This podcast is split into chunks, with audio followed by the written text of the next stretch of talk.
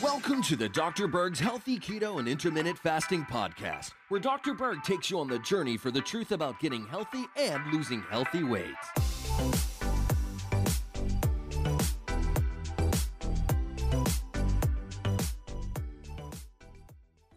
This video is about the top remedies for a UTI updated. I had an older video on this topic, but I wanted to update it with some new information.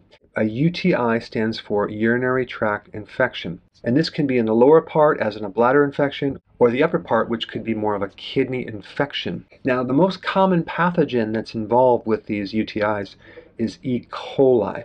Now, normally in our bodies, E. coli is not harmful, okay? It's neutral. It lives in our body and it doesn't create any problem. So, what would make this E. coli unfriendly? And the answer to that would be the environment, okay, that it lives in. So let's go through the different things that can change the environment for this microbe. And there's other microbes too, mainly bacteria, that can turn more pathogenic and create this problem. Uh, number one, having high glucose. So if you're diabetic, you're at a higher risk than someone that doesn't have diabetes because all this sugar changes the environment and it feeds a lot of the pathogens, especially uh, funguses, yeast, and candida, okay, which can also create a UTI. So based on that, you'd want to definitely cut out the sugar if you have a UTI. Next point is high estrogen, okay. Now this can occur when someone's pregnant or they're ovulating.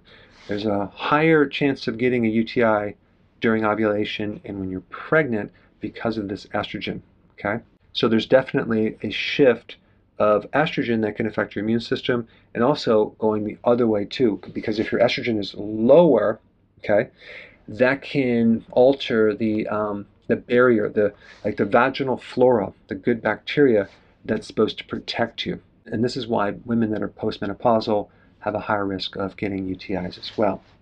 So estrogen too high or too low can be a problem. Now the other thing is antibiotics especially quinolone uh, antibiotics kill off not just the good, but the bad, and then these pathogenic bacteria get pissed off and then they start to create problems and inflammation and infection. And also funguses and candida, because antibiotics don't kill the fungus and the yeast, so they live. They just you just kill out all the bacteria. So now we have this overgrowth.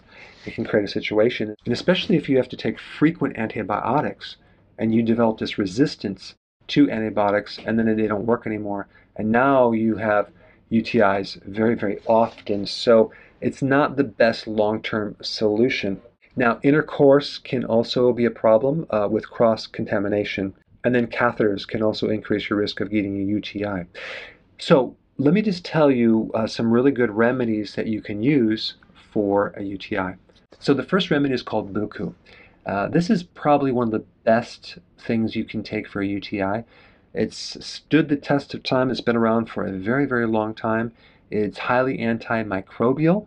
It's anti-adhesive. In other words, it prevents the bacteria from attaching. It's been shown to decrease the risk of getting an infection in the bladder, and the prostate, and the urethra. And on top of that, it's a natural diuretic. Okay, next one is cranberry. This one is also anti-adhesive and it prevents the bacteria from accumulating on the inside of the bladder and the other ducts. And it can also inhibit biofilms, which tend to accumulate in the bladder and the kidney and the connections. Then you have uva ursi, which can act as a natural diuretic.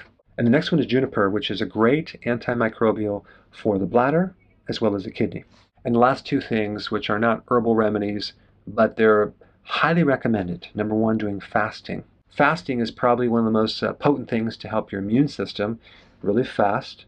Just stop eating for a while, maybe a whole day, maybe two days, and you will probably see great improvements in your immune system.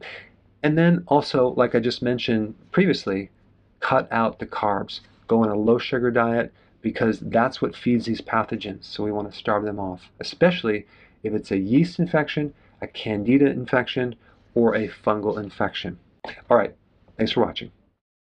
Hey, before you go, if you're benefiting from any of my content, I would love to hear about your success story. Please share it in the link down below.